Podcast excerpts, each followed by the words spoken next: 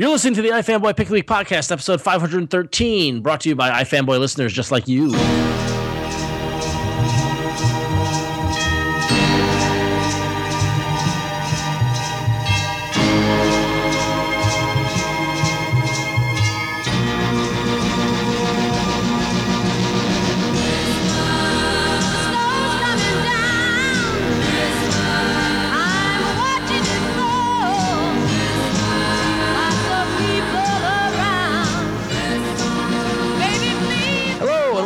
And welcome to the iFanboy Pick the Week podcast, episode 513, the thankful edition. My name is Ron Richards, and I'm here with Conor Kilpatrick. Hey, Ron. Uh, we are both sniffling We're both sick. as we're post Thanksgiving, and uh, our compatriot Josh Flanagan wisely took the weekend off. I think it's funny that the ones who are on the show are both the ones who are actually sick. Yeah, exactly, exactly. Well, I don't know if Josh is sick or not. I just haven't spoken to him for days. So. he could be dead for all I know. He did. Yeah, it's odd when we don't have to do the podcast. He just doesn't talk to me. It's very weird. anyway, uh, so we are from the website ifanboy.com, and, and that is dedicated to all things comic books because we love comics. And every week we read a stack of books that come out, and one of us picks our favorite book, and we call that the pick of the week. And then we come here to talk about that, other books, other stuff, anything else that's going on in the world. We generally have a fun time. But warning, we're going to be talking about what happens in the book. So consider this your spoiler warning. If you haven't read your books yet, you might want to press pause and come back after you've read them, or uh, just be damned. Uh, so this week, uh, this week of thanks, Conor had the pick. And Conor, were you thankful for comic books this week? Well, you know, last time I had to pick, I, I believe it was the week when like every good book came out, Yes. and I was talking about how I was basically facing murderer's row and couldn't decide. Yep. This week was the opposite problem. Let me just preface this by saying I read a lot of good books, but nothing that really stood out as great. You know Yeah. what I mean? Some of them were not good, but there was nothing where I was like, "Damn, that's the pick." You know, at the, it was the, literally at the end of it. You know, if you follow us on our social media, we post the pick when it's when it's made, and, and this week it, Right. it was posted on Friday. I finished reading one books on Wednesday this week. Wow. So I, I, it took me two days to figure out what the pick was. Wow. That's yeah. The, the, I've, been in that position where Two you, days where of you're thinking. mull- mulling it over. yeah. Yeah. Two days thinking about it really hard. Really hard for two there, days. I didn't say much at Thanksgiving dinner. I just was so staring into the corner. Uh, What's wrong with Conor? he's thinking. know. He's thinking. He's, he's working on the pick. Yeah. It's his, it's, it's his muse. So the pick ended up being Jupiter's Circle, Volume Two, Number One. And uh, not to say this isn't a really good book, it is a really good book. This this ended up being the one that I ended up going to the most in my head as I was thinking. You know, this what was the thing I liked the most? And this one kept popping up. So th- that's why it's the pick. Mark Millar, Wilfredo Torres. And I think that right now we've discussed this before. Just I think just last week, what Mark Millar is doing, the the the zone he's in is really appealing to me. Yeah. And this one, Jupiter's Circle, which is the prequel to Jupiter's Legacy, and this is the second volume of Jupiter's Circle, which is looking at the heroes from the older heroes from Jupiter's Legacy when they were younger. It's not as kind of uplifting and upbeat as his other books because there's a lot of darkness in these characters, but overall it feels very retro modern, which I'm enjoying. And I just like being in the world that these characters are in. And And and here we've got basically, and I'm just going to call them the analogs because I don't know their real names.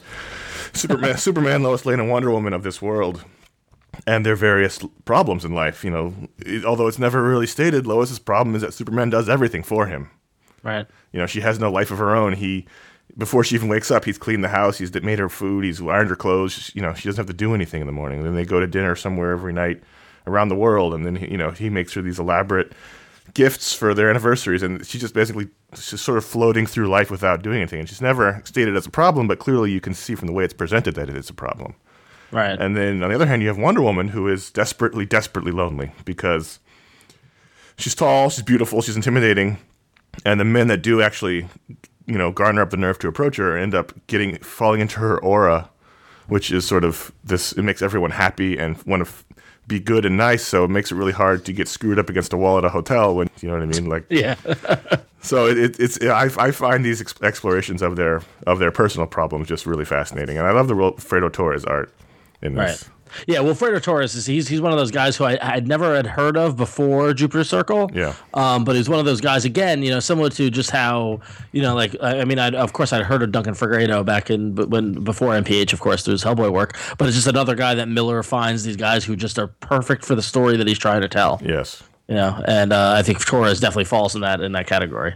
Have you been enjoying this particular Um, yeah, no, no, definitely, definitely. Although I have, I didn't actually didn't read this issue. I enjoyed the first miniseries. Uh, this one slipped through the cracks for me this week. Um, yeah. That's why I was surprised to see that it was the pick of the week. Right. But uh, you know, I, lo- I love the world that that Millar is building with Jupiter Circle. I mean, and he, you know, very brazenly said that this is his Watchmen, and I think it, I think what what has happened with, well, you know, if there's anything he's good at, it's self promotion. Well, yeah, of course, exactly. But I think what what's happened with the with the approach being different than what he originally planned, you know, of course, with Quitely taking you know longer to do the main story with Jupiter's Legacy than than he'd hoped, the addition of this Jupiter Circle kind of in between the wait for Quitely is like it is. I, I think I don't know if that was part of the major plan. I have a sense that it, was, it wasn't. Oh yeah, it's a delightful byproduct. You know, I feel like with Quitely, you have to either plan like to do a self-contained thing far in advance, or just have him do like an OGN with you.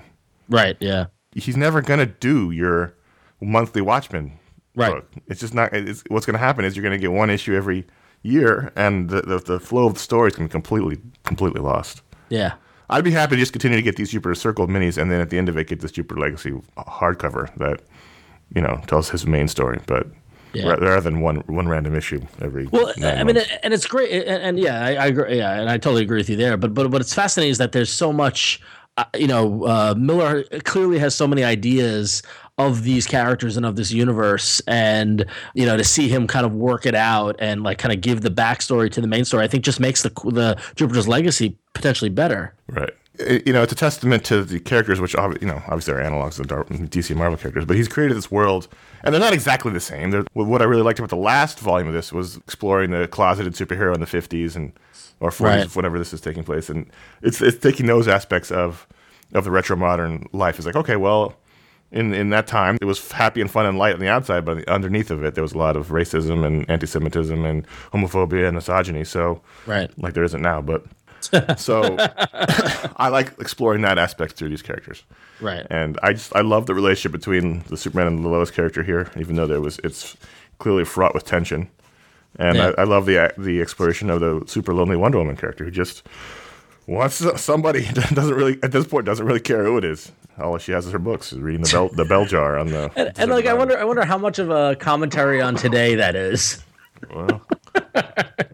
I don't know. It just it, it's funny because you can't you can't think because you know Millar is somebody who loves those classic DC characters. You know right. it. Yeah. And you know, and it's funny because it's these you know these clear, you know, he's never going to get to tell the story that he wants for DC.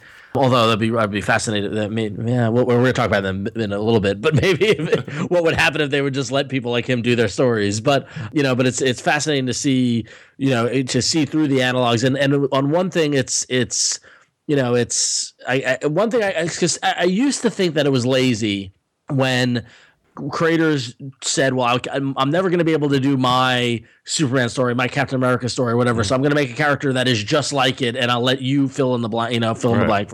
Because my whole thing is like, make your own characters, do your own thing, you know. Right. But as we've gotten older and as you know talk to more of these creators understanding the importance and the presence of these characters and how you just can't get around it i mean it's they're bigger than comics they're it's more yeah, of a they're icons yeah it's a cultural icon and so i get it now i understand that you know and like and and then you know and then what you get is that you get somebody like Kurt Busiek in Astro City who's like yes clearly Samaritan is Superman but he's so different nuanced mm-hmm. you know and in this particular case you know these characters while they are those analogs they're they're telling a story that could never be told with those characters and probably and I question whether it should be. Right. Yeah. Um, so yeah, it's, it's neat to see him do it. I'm impressed that you picked it as your pick of the week. I enjoyed it the most. It was the one I, I really connected to the most. I the best characters this week were in this. Yeah.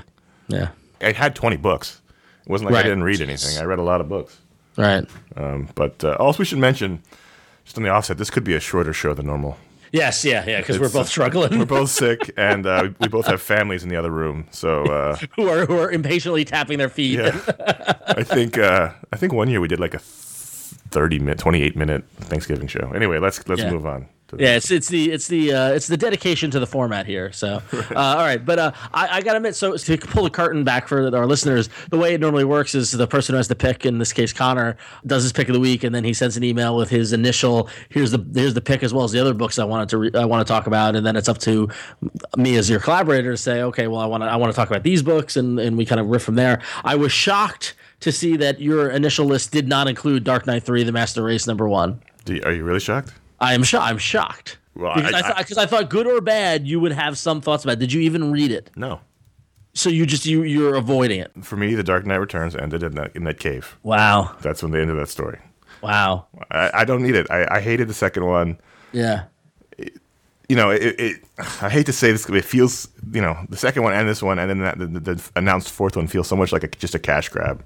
Yep. that I thought the bookend of year one and Dark Knight Returns was the perfect beginning and end of the Batman saga, and I don't need anything more than that. Yep. So there you go. Um, well, I would say you are not wrong. you know, and, and with no disrespect to Brian Azzarello, who's somebody who I who's There's a great creators involved in these books. great, fantastic. This uh, feels like a sad, sad echo, Yeah, and it just it's it's just not good. yeah, and you know and it's and it's and it's kind and it's almost it's it's less about Frank Miller Mm-hmm. and less about Brian Azzarello and less about whichever Kubert is doing it less about Klaus Janson Mm-hmm. and it's more about DC and it's just more about I think the what what is going on at DC right now and the you know and that kind of situation Who's the artist? Uh, So it's one of the Kuberts inked by Klaus Janson. yeah yeah so it's um hang on I'm, I'm I think it's Andy Kubert. It's, is it I Andy think it's Andy. I can I can't I can never keep them straight. And what's weird is that he's doing it in a style like initially I was like, oh, clearly that's a Kubert, Kubert right? Clearly that's him. That the only thing I was curious about was how it looked with the Kubert ink on it. Yeah, no. So like like it, within the first page, there's a Batman that looked more like. Do you remember the Batman that we loved? That was let's see, where is it?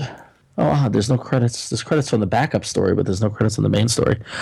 Um, do you remember that uh, the uh, before Flashpoint or maybe during Flashpoint, the Batman story that Kubert drew during that? I forget what it was. The one the, the, with about his dad. where it was his father. Yeah, Yes, yeah, yeah, yeah, that one. Yeah. So the first page, it looks like that Batman. Right. You know, like you know how Kubert draws it with the with the pointy um, what call it, uh, Andy Kubert. Sorry, so confirmed as Andy Kubert with like the the very flat shoulders and the cowl kind of goes down in straight lines into the cape. Yes. You know that like that's his style of Batman, right? Yeah. So it looked like that. So the first couple pages absolutely looked like that. But then I got to a couple pages in and we see uh, Yindel, you know, who's now you know Commissioner Yindel, and I'm like, oh, he's trying to do it like Frank Miller. Right. And then we see Wonder Woman, and it's a mishmash of Miller and Kubert. And it's based, and then we get then we get introduced to Supergirl or Lara or whatever, who is I guess Superman and Wonder Woman's daughter, and it's totally him aping Miller style, and it just and it bounces. Well, between- sometimes that can work. Yeah, but it, But- it just doesn't. It doesn't. It doesn't at all. And just re- just reading this is just really bad. I mean, and so so basically the whole premise of the issue is that they're you know Batman is back and everybody's all buzzing about it and and Commissioner Yindel and the police are hell bent on capture. You know they're, they're against vigilantes. They're going to capture him and whatever. And so then at the end of the issue they catch him and Yindel pulls the cowl off and it's Carrie. Hmm, okay. So it's a you know, and it says Bruce Bruce Wayne is dead, and then it ends on that. But that said, there's a backup of Dark Knight Universe presents the Atom number one, which is drawn by Frank Miller. Hmm. Then it's written by Miller and Azzarello, and this was wonderful. It, was, I mean, like, it, it, looked great, and it's a little Atom story, and I, I, I thought it was great. It was a little Atom story. Like I, I, just I would just let Frank Miller draw. You know, I don't know, don't do it at all. I don't. Uh, it's too many conflicting thoughts.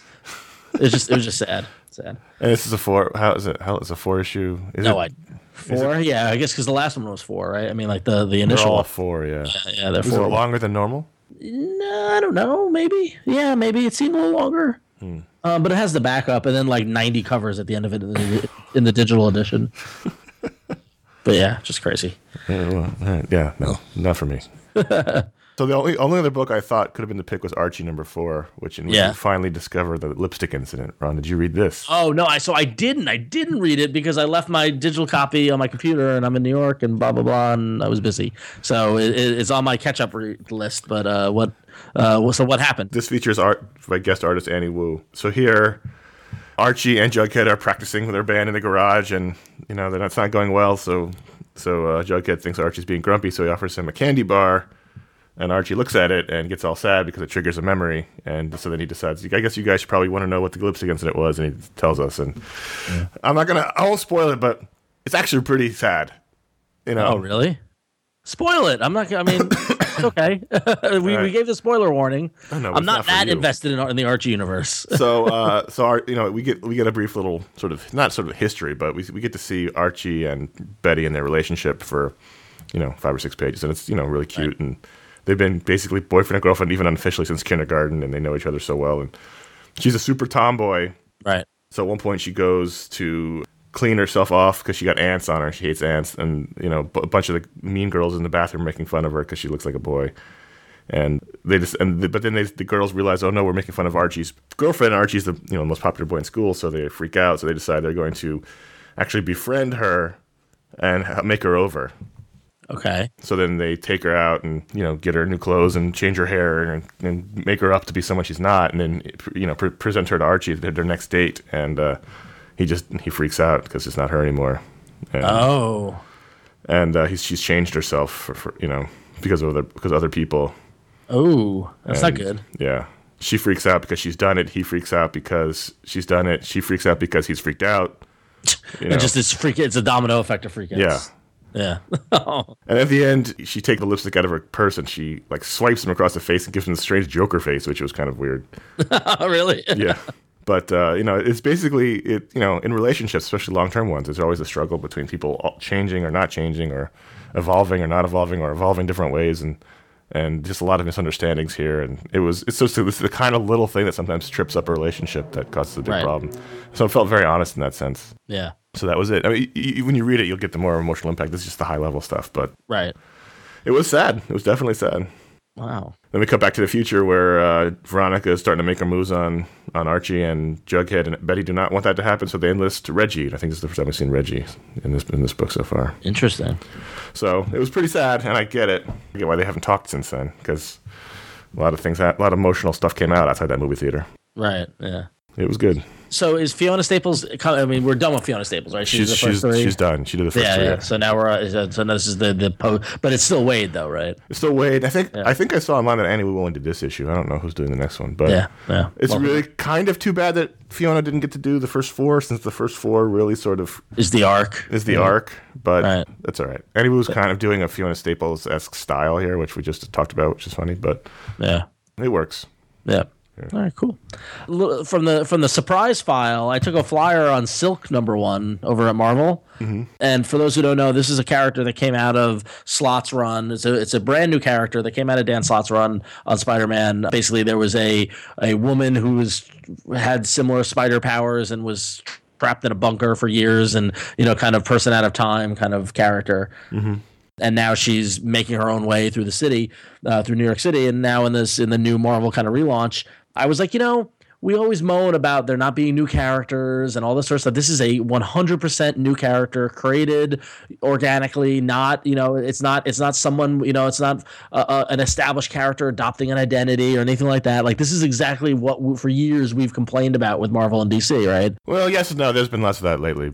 Yeah, true, but, right. But no, but uh, but it's a good trend, I think. I, I, we, I we mostly moan that when there are new characters, people don't buy them and then they fail. Right. Well, yeah. Well, that that's the that's the second moaning after yeah. that. Okay and maybe that's the situation that we'll have in this. But uh, yeah, but this is written by Robbie Thompson with art by Stacey Lee, and was actually it was, and I don't I don't mean to say it like in a, in a surprise, but it was it was really good. Yeah, you know, Silk is like I said, she's on her own for the first time. She's got an apartment. She's got a job at J. Jonah Jameson's new organization, the Fact Channel, oh. uh, you know, the TV news type thing. And uh, and he's and she's and it's basically mirroring Peter Parker. Like she's working there, and she's in charge of getting footage of Silk when fi- battles happen. And Jameson is heralding Silk as a hero but there's a lot of double and triple agent stuff going on here where you know silk is everyone thinks silk is a hero because of the relationship to spider-man and she's fighting the goblin nation but then in this issue she fights mockingbird and it's revealed that she's working for black cat and black cat currently is villainous and so she's like actually i'm, I'm evil. But then at the end of the issue we get the double switch and there it turns out that she's working with mockingbird to infiltrate black cat. Hmm. and so it, it, had a lot of nice little uh,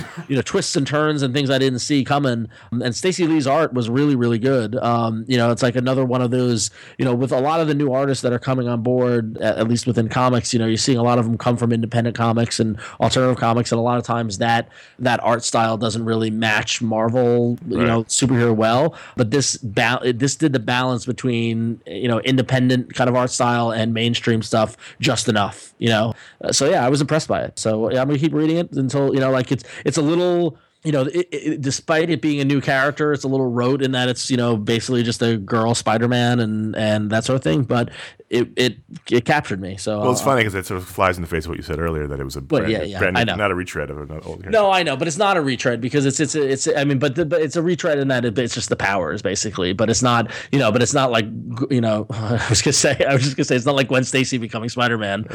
but I did not mean that. um, I didn't at all. Is Black Cat evil? Yeah, now she is. Yeah, because uh, uh, stuff went down in the Spider Man book that made her turn on Peter and all that sort of stuff, and now she's evil. I think it's really funny, and this is sort of a sidebar conversation, but I've been noticing a lot is that for so long, so many uh, people in comics, characters in comics, are so have been so or superhero comics, so reliant on the newspaper industry Right. Yeah. Yeah. because because you know it was the newspaper industry was you know the the big deal, and also the way that heroes could find out what was going on in the world. But so many of the major characters are involved some way in the newspaper industry or the news, and it's kind of amusing to watch just the complete struggle with, that they make now to, to make it relevant. Yep. You know, it's like, oh, they're on a website. Oh, they're on a, a blogging, uh, video blogging thing. It's Right, like- yeah, and I, and I feel like we always, whenever that happens, we moan because we know exactly what's happening, why they're doing it, um, and so lo- uh, part of it is that is just is is like us kind of you know being, uh, uh, you know, like being too aware of it and and less accepting, and therefore it becomes even more obvious and even more kind of difficult to adopt. Well, it's just it's stupid. It's a bad cycle. It's a vicious cycle. Yeah. yeah, I mean, it, I don't want to get into it. Just I just find it amusing the, the different ways they try to deal with that particular yeah. problem. Yeah. So the fade out number eleven, which is the eleventh out of twelve issues of this really stellar uh, Ed Brubaker, Sean Phillips image book. I love this book. This when this It's great. when this gets all finished and, and collected as a one big trade, it's going to be fantastic. And I, what was really great about this particular issue, excuse me, and as we are heading to, you know rapidly towards the finale, uh, and so the, our two main characters, uh, Gil and Charlie, run, you know, unfold their plan to get some answers about who killed uh, Valerie Summers, which is the, the or Valeria Summers, the uh, main story of this of the fade out is that these are two basically drunk writers, and and as, as you know, as they're infiltrating the, the, the compound of Al Camp, the, the president of Victory Street Studios, who they think killed this woman, I'm thinking to myself, these are just dudes. These are kind of drunk, out of shape dudes, and and then they reference that. Right. So I thought that was great because you know it's so obvious. that These aren't detectives. These aren't cops. You know, these are just these are. You know, granted, they are veterans of World War II, but Right. you know, they're they're they're, drunk, drunk screenwriters, and they're like climbing over fences, and one guy's got a gun, and I'm thinking these guys are just writers. This, is- this is going to go really badly, and that's exactly what happened. It went really badly. One of them gets shot. He may or may not be dead, and uh, they didn't get what they wanted. So I think this is wonderful. Right. This is right up my alley. Yeah, I mean, I, I I've gone, I've yeah, it totally is up your alley, and and I've gone on record before saying that I think that this is uh, possibly the best thing that Phillips and, and Brubaker have done together. Wow, that's high praise. Yeah, yeah, no, I, I think so. I mean, I think I think Fatale was great. I think, um, you know, uh, what el- what else? Uh, Criminal and all that stuff was great. But as far as this goes, like the per- like the perfect, you know, combination of noir and you know intrigue and Hollywood and everything. When you think of Brubaker and Phillips, like no other, this book I think it, it just captures what they do together so well. I'm not disagreeing with you. yeah. Uh, I just haven't thought about it. It would be hard for me to top that Archie analog run on Criminal. yeah, that was amazing. However, this this would definitely be in the top th- three, two or three discussion, if not one. I'd have Yeah. to really think about it. I have to spend a couple of days really just thinking. Right, yeah, you have to. I mean, you can't you can't take it. You can't think about that lightly, man. You know, you got you got to spend the time. You got to right off time. the bat, I'd put it up there. So Right, I, right. I, I mean, I love this book. Yeah, it's great. Mm-hmm.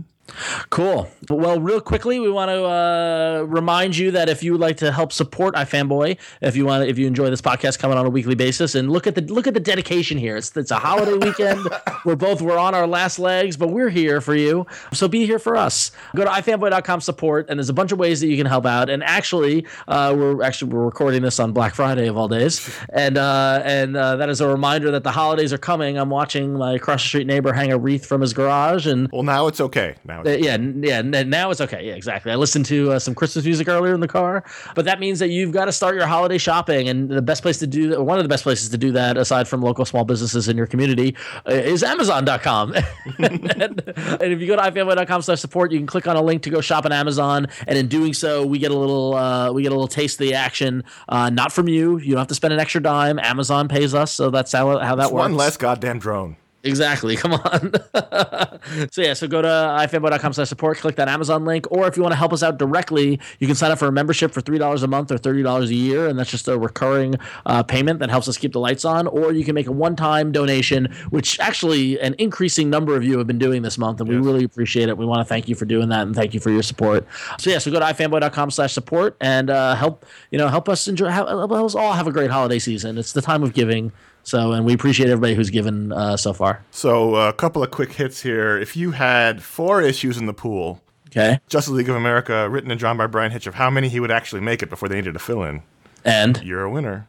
Uh, it's four issues. Because issue I... five is a complete departure fill-in issue. Oh, jeez. Not even continuing the story, just a random story. I have to be honest. I'm surprised that it made it four issues. To be honest with you, this is this is again like the Frank Quitely thing. It's like okay, this book is was billed as being out of continuity, which it, which it was. You know, didn't, yep. fe- didn't feature uh, James Gordon Batman or or depowered Superman. Right. Which means you don't have to put it out right now. You can put it out. Right. You can Once put it on the shelf. Six, yeah, six, yeah. You got six in the can. Then you can put it out. Yep. But we had four issues, and you know what? I was actually kind of enjoying the story. It's a little hokey, but I was into it. It, it was doing things for me that the other regular book wasn't doing. It just sort of standard superhero adventure, and you know, in which the great Rao that Superman's always you know, exclaiming, the great god of Krypton shows up on Earth and right. you know causes problems. And it was fun, and I've been enjoying it. And in this issue, just a random Martian Manhunter story. Now I like Martian Manhunter, but I was really looking forward to the next chapter of the Rao story. Right. So there you go. If you had four issues in the pool, you win. so there you go. Coming out from Image Comics this week was Ringside Number One from Joe Keatinge and uh, I forget the name of the artist. Simon uh, Cow or Nick Barber. Nick Barber. Uh, Nick Barber is yeah. Nick Barber. Nick Barber. That's Nick what it Barber. is. I think. But uh, yeah, so this is uh, this was this was kind of promoted as a wrestling comic. And uh, did you, Conor? You yeah. read this, right? Yeah, what did you What did you think of it? Well, I'm surprised it's taken. Oh, wow. Okay. Wow. Wow. Wow. I'm surprised that it's taken this long to get a wrestling comic, considering yeah, how many creators sure. are into wrestling. If you yep. if you're on Twitter and see that during any kind of wrestling event, but I, I liked it. It was sort of wrestler esque. Uh, you know, that, that film from uh, with Mickey Rourke from yeah exactly yeah exactly yeah well what's interesting is that it's it's definitely it takes place in the world of wrestling but it's not I mean it doesn't seem to be about wrestling it's about this uh, retired wrestler who comes home who's who's coming who's been in Japan working as a trainer and comes back to deal with a personal problem and I get the sense that it's more of a that's the story than the wrestling well you know? yeah I mean I don't think it's going to be portraying the machinations of a wrestling com- company. Although, from what I've heard from yeah. people who work there, you could definitely do a comic on that. Yeah, that's for um, sure but it's sort of like what these what these people are doing outside of wrestling, and it's adventure. You know, there's a there's a there's a whole lot of guns at the end, so it's an action story. Right. But it's about a washed up wrestler. His wash his friend who's almost washed up. He's still wrestling, but he's sort of been downgraded, and then and a newbie who's one of those guys they just sort of throw into the ring to fight Ultimate Warrior when he needs to, yeah. win on Saturday. And God, we are old. We are. but uh, I thought it was really fun, and I thought I thought the Nick Barber art was good. I liked it. Yeah, yeah. No, I thought this was very very impressive. It was really really good. So I'm I'm I'm, I'm excited to see this goes. Hopefully, it's got legs. So in Silver Surfer 15, which is uh, the final issue, I can say definitively of this run, when they relaunch a, a new Silver Surfer number one. Uh, so what's important or, or, notable about this issue is that uh, if you recall from the last one, Silver Surfer and his friend from Earth, whose name I keep forgetting, they are they, they, were off in space when the when this when the battle world change happened around them, right? So they right. they weren't caught up in it like everybody else. That suddenly just everything was different, and they were all very confused. So they were the girl was given the power to uh, to um, remake Earth in her you know her, from her memories of it. Right. And uh, so there's there was a big battle here about okay, is it fair to do that? Uh, now there's multiple versions of people out there. There's multiple Silver Surfers, and there's a big fight. And then that's not really the important part. It was fine. I've been enjoying this book. It's got fantastic Mike Allred art. However, right. at the end of it, they're dealing with. I think it was uh, well, it was Dawn Greenwood. First of all, is the friend's name. I keep forgetting. I knew it was Greenwood. the uh, so at the end of it, they're fight. They're facing what is that cosmic character's name? That's like all this is just a silhouette. Just a silhouette. Etern- Eternity. Eternity's there. Yeah. And and Eternity has the face of Doctor Doom because you know it's now Doom right. World. Yeah. And then and then right towards the end, the Doom mask breaks to reveal the real Eternity's face, and in the little editorial box says, "To see how that happened, read Secret Wars number nine. Jesus. I wish I could. Which yeah, which what is that? That's that's going to be December, right? Or if that January, I think it's been pushed. Yeah, I wish I could. Tom Brevoort, who signed this note, but I can't, so I don't know what happened. But uh, and then Jen oh, Slott shows up at the end as her Jeez. father. Yeah. this was a really great run. Uh, the last couple of issues that were Battleworld related, don't you don't need to read.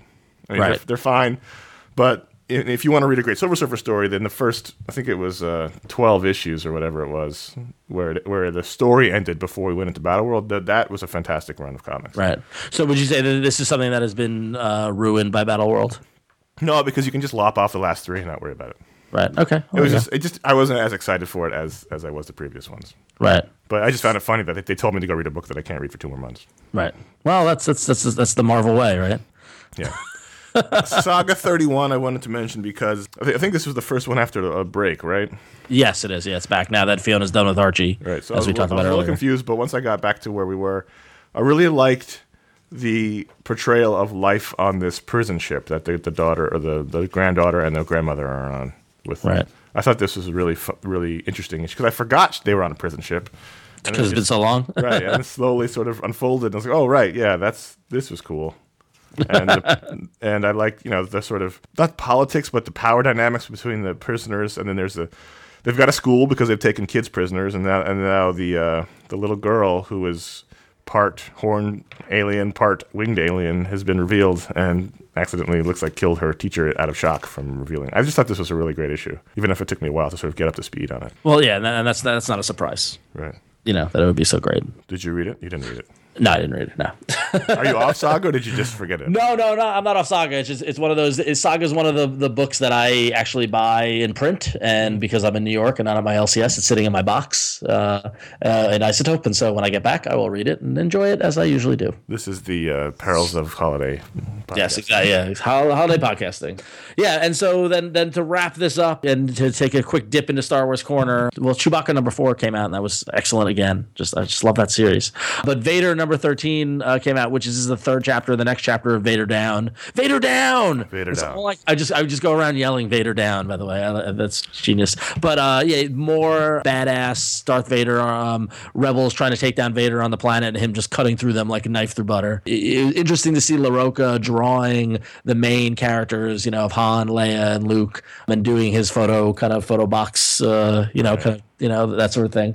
But yeah, no, it's it's, it's just that the the tension is rising, and and I like where the story is going. And I mean, we we scoffed and joked at a Star Wars crossover, but it seems to be working. Do you get a sense of how much time has passed in the story from when this started? Not this particular story arc, but all of these Star Wars books. Like how much How physical? much in story time has passed, like in the books? no, not, not uh, these feel the it's it's it between Empire between uh, Episode Four and Empire, between Star Wars and Empire, and no determinate amount of time. Okay. It, Well, it, it, it definitely feels in between those two movies. Like Luke is still, you know, trying to figure out what Jedi's are and the meaning and all that stuff like that. And like, uh, and the planet he, him and Vader have crashed on. There's an old Jedi temple, and Vader made a reference that there was a battle there, and so you're getting like those little gl- glimpses and, and hints. But I don't get the sense that you know the Death Star blew up a week ago. You know, but I also don't get the sense that it blew up five years ago. You know, right. If that well, they've got a lot of time to play with. The uh, Yeah. it was a you know it seemed like many years between the movies, so yeah, that's good. Yeah. Well, there you go. So those are the books I'm going to talk about this week. You go to Cool. fm.com slash comics. And you can talk about other books, uh, other books we were not too sick to, to either read or talk about, all at fanboy.com. Yep. You all right there? Yeah, I'm all right. I just uh, sneezed. Not a sneeze, a, a sniffle.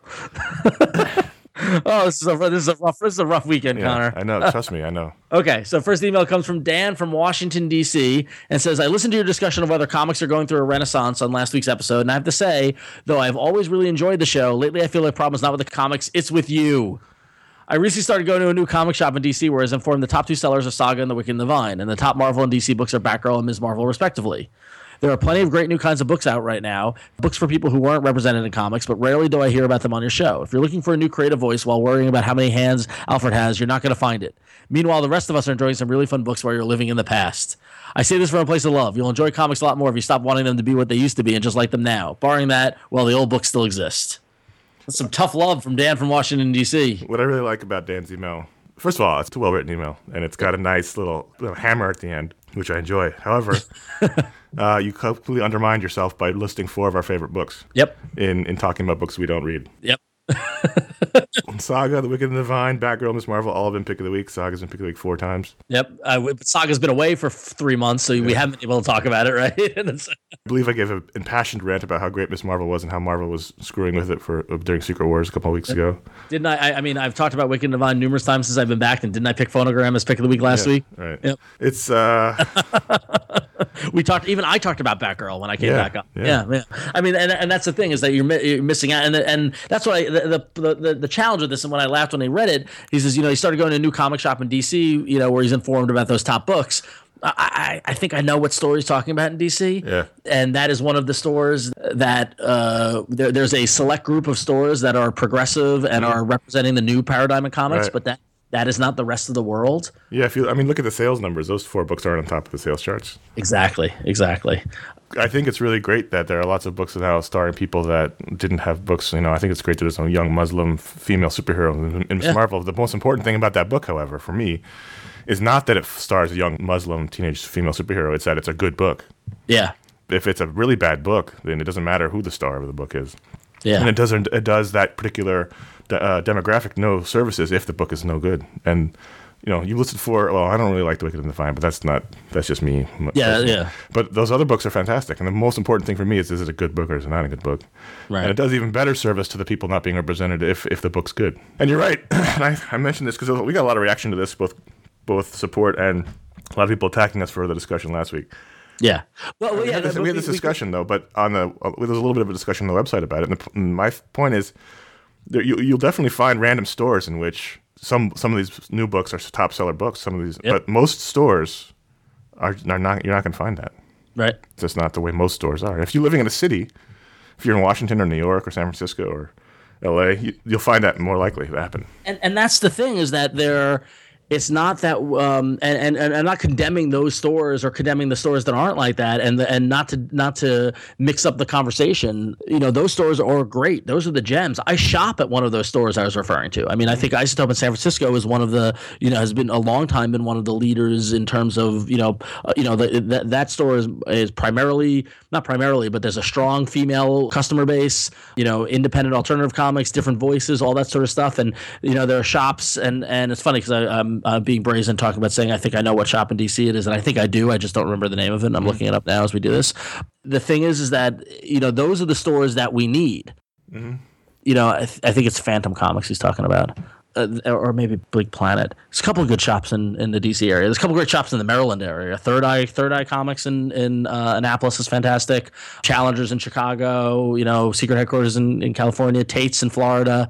You know, they're they're really great comic shops that are helping usher in this new kind of paradigm. But the co- the conversation that we had was about whether or not it's a renaissance or not. No, I don't think it's a renaissance. I think maybe in four years we could be in a renaissance. Mm-hmm. You know, in terms of the cycle, I think now we're we're we're at like and what we talked about in that conversation is that we are at the end of a larger macro cycle and at the beginning of a new cycle. And that's what that's where it is, you know. And, and the thing is that in order for a, a true renaissance to happen, a couple of things need to hit, and we need to have a couple of major kind of you know. And and I don't know if it will happen again because I feel like we're repeating the conversation last week. But I feel like the fragmentation and the smaller audience numbers and stuff like that make it that we can't live in the past, that we can't expect to see happen what what has already happened happen again. So yeah, I mean, we I, we I, we agree with you, Dan. Uh, we absolutely agree with you. I don't think any of us are living in the past, and if that came across in that conversation, I don't think that's accurate. I want new things. That's what I'm saying all the time. I want new things.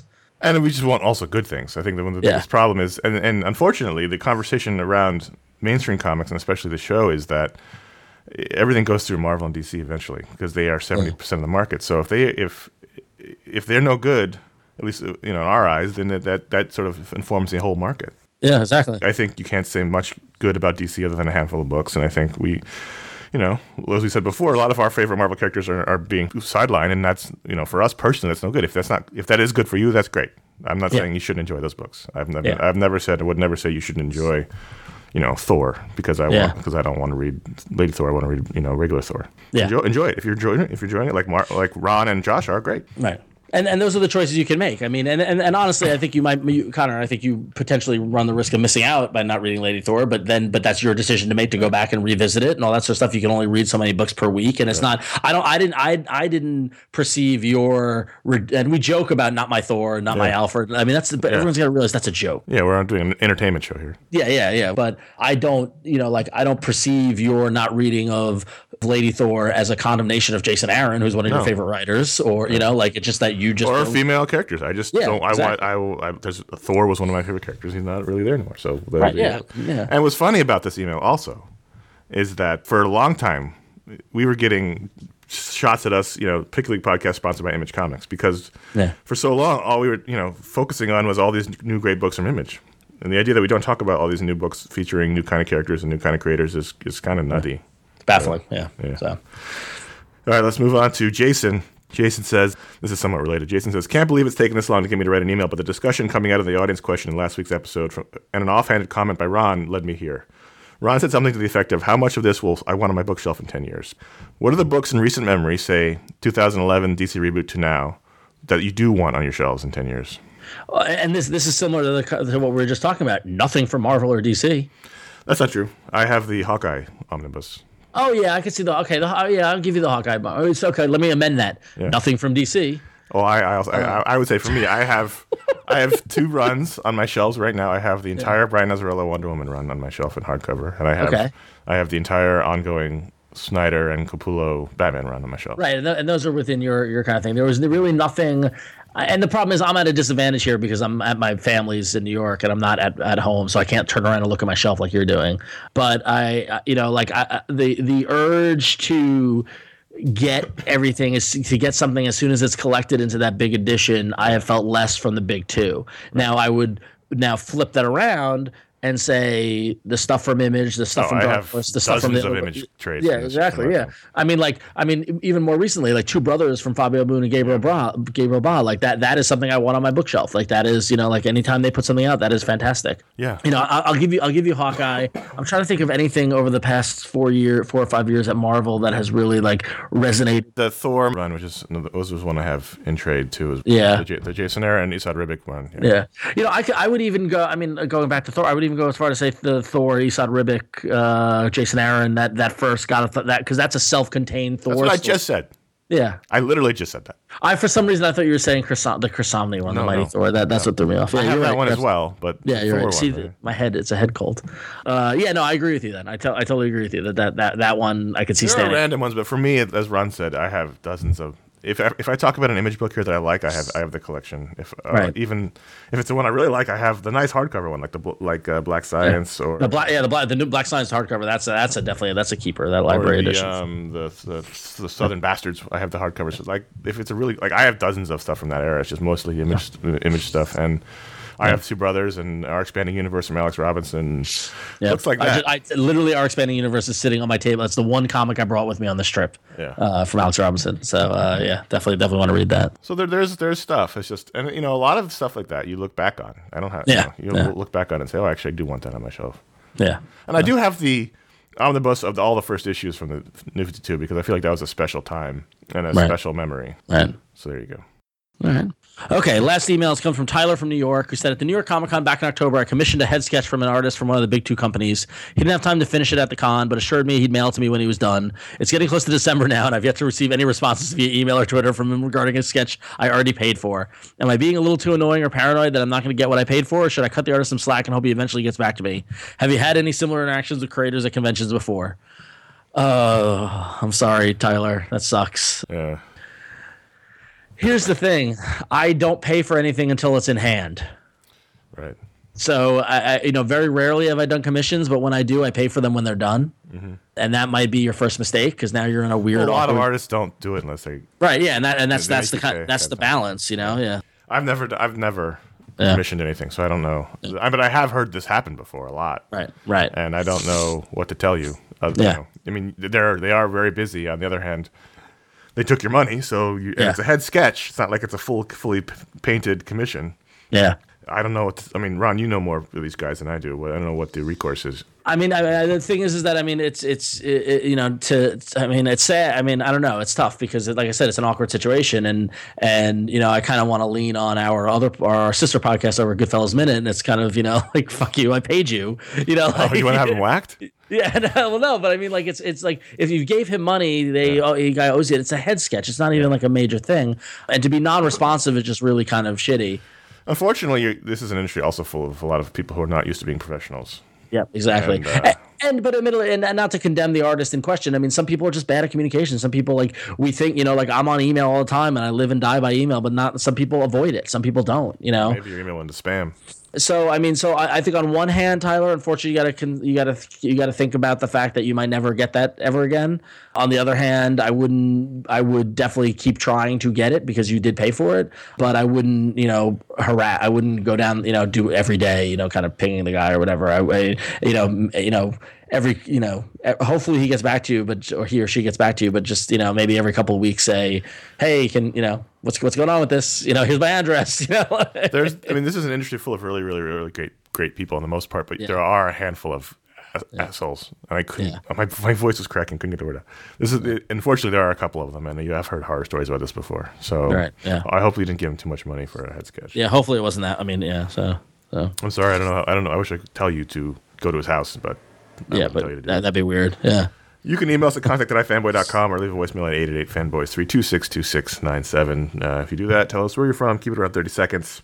And uh, Ron, why don't you tell them about our other show you just mentioned a second ago? Cool. Yeah. So we have another podcast that's called Goodfellas Minute. And you can find that over at goodfellasminute.com. And that is the podcast where Josh, who's not here today, but Josh Conor and I, on a daily basis, are analyzing the Martin Scorsese film Goodfellas one minute at a time. If you're familiar with Star Wars Minute, our friends, uh, uh, the aforementioned Alex Robinson and Pete the Retailer, it's the same format they came up with, but applying to our area of expertise, uh, Goodfellas. But it's been a lot of fun. So go check out goodfellasminute.com if you haven't. You, it's timeless. You don't need to like. We're on episode. You know, we just released episode 50, but it's not like oh, I don't. You know, just start at one. Like if you've seen the movie, you can enjoy it at any time in life. So uh, it's this little little podcasting gift that we're giving to you. Uh, yeah, and we thank everybody who's uh, downloaded the show so far and is enjoying it, and has been supporting it. You guys are awesome. Now we're into December as this show comes out, so we thought we would update you on the holiday schedule. Speaking of podcasting gifts schedule is very similar to what we've done over the past 10 years, but for, if you're new to the show this year, you may be, you know, you may want to know what's happening. So after this episode, there are only three more Picks of the Week podcast coming out. So you'll have one on this December 6th, December 13th, December 20th,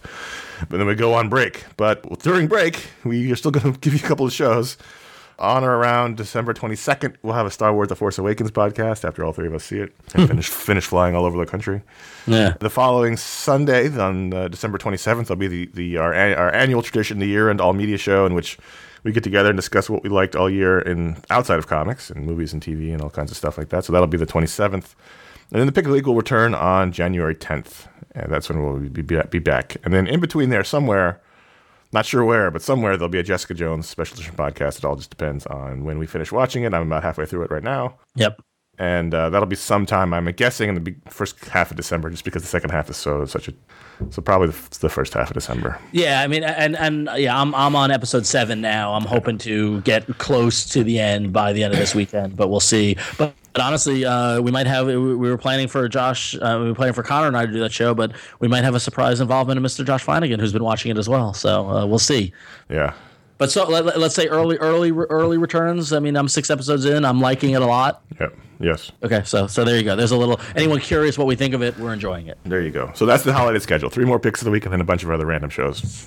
Yes, just random shows. Just random, whatever. A little one, a little Star Wars one. That's yeah. All right, so you can find when all that stuff does come out, you can go to ifanboy.com where you can comment on this episode as well as previous episodes and future episodes and all the fun stuff there. And you can go to the the post about this uh, week's show to talk about this week's books, and uh, it's a fun time. You should go do it. Good times. Uh, you can follow us at Facebook at facebook.com/slash ifanboy and on Twitter at ifanboy. And of course, if you want to, you can follow us individually. You can, you can catch Conor at CS Kilpatrick, and I'm at Ron XO. Yes. Screw Josh. Screw him. And hey, if you like the show, right? Oh, oh, oh. Write a review. This, this, show is ending at the perfect time because I'm I'm going south in a hurry. You're in the wall. Write us a review on iTunes, or better yet, tell your friends about us. Enjoy. Introduce your mom to the podcast. It's holidays. Maybe during, if you didn't play it during your Thanksgiving dinner, then what the hell is the show for? Yeah. uh, maybe do it during Christmas. Maybe during your, your holiday times. Play play your or Hanukkah celebrations. Play uh, play iFanboy for everybody. I'm sure yeah. your I'm sure your uncle will love it. Help Hey, listen, we're, we're we're starting the, and I believe this episode should start it. Uh, but every episode will have Christmas music. That's right. So so you, you can you can lull people in with the Christmas music in, in the open, and then listen to an hour of these grumpy guys talking. so, there, so there you go. That's it for this week's show. As Ron and I about now go lay down separately. Yeah, Uh, thanks for listening. I'm Conor. I'm Ron. See you next week.